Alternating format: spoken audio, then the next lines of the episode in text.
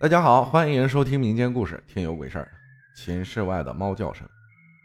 高三那年啊，为了能够利用时间好好学习，我坚持己见，决定住女生宿舍。我妈拗不过我，同意之后就把出租房给退了。但是至此以后，我就后悔了，因为发生了一些很诡异的事情，彻底颠覆了我的三观。高三上个学期，我提前一天搬进了宿舍。同一天，另一个班的女生也收拾过来了。我们简单的介绍了彼此，就开始聊起了天我们那个学校啊，荒山野岭的，很少有人住宿舍。也就是说，那天晚上就我和她在四面围绕的宿舍楼里休息。寝室是固定十点关灯，我们九点五十的时候就已经熄灯了，各自道了晚安就睡觉了。因为正值炎炎夏天，晚上的时候依旧又闷又热。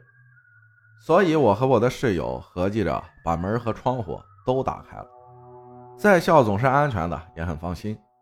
我习惯把脸对着墙壁，然后就准备睡觉，但奈何天太热了，实在是睡不着啊。到了夜里十一点多，屋外突然刮起了一阵阵凉爽的风，顿时身上黏糊糊的感觉慢慢消失了。屋外的风还在刮，我翻了个身，正当我快要睡着时。我听见了婴儿的啼哭声，一开始微微弱弱，后来是慢慢清晰，到最后就感觉贴在我背后，在我耳边哭。我当时内心是慌的一批啊！我闭着眼睛，转过头问对面的女生：“你有没有听到什么？我怎么感觉有小孩子在哭？”这时候我都要打哭腔了。对面的女生很淡定地说了一句：“这是猫在叫。”猫发情的时候都会叫，快睡吧。好吧，我把脸对着墙壁，然后安慰自己没事。但是这类似于婴儿的啼哭声一直持续到天亮。后半夜，大概在十二点多的时候，外面的风开始有些不正常的刮起来。刚开始十一点多，会有几声门被风吹开又被带上的声音。后半夜，诡异的事情发生了。伴随着一阵阵婴儿撕心裂肺的叫声，似乎所有的门在刹那间“砰”的一声炸裂。当这个婴儿撕裂的啼哭声减弱时，四周的门声音似乎小了很多。然后我就听到自己那个宿舍的门发出吱呀的声音，我感觉有人进来了，很近，我的心脏快要跳出来了，害怕呀！背后一阵阵凉风，竟然有些寒冷，我快哭了。我偷偷用被子捂住自己，然后砰的一声，门又关上了。我大着胆子向对面喊道：“小晴，你能不能把门关上？我有点害怕。”“嗯嗯，我去关。”随着他下床的声音，我偷偷把头伸出被子，然后我就看到一只黑猫在门外，闪着绿油油的眼睛瞪着我。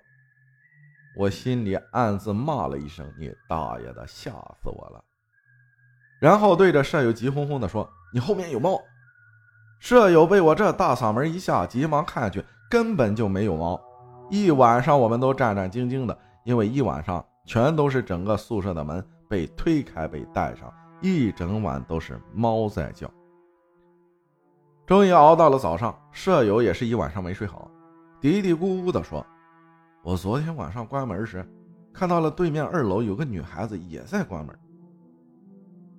我懵了，紧张的说道：“你没看错吧？对面是宿舍废弃楼，没有人住啊！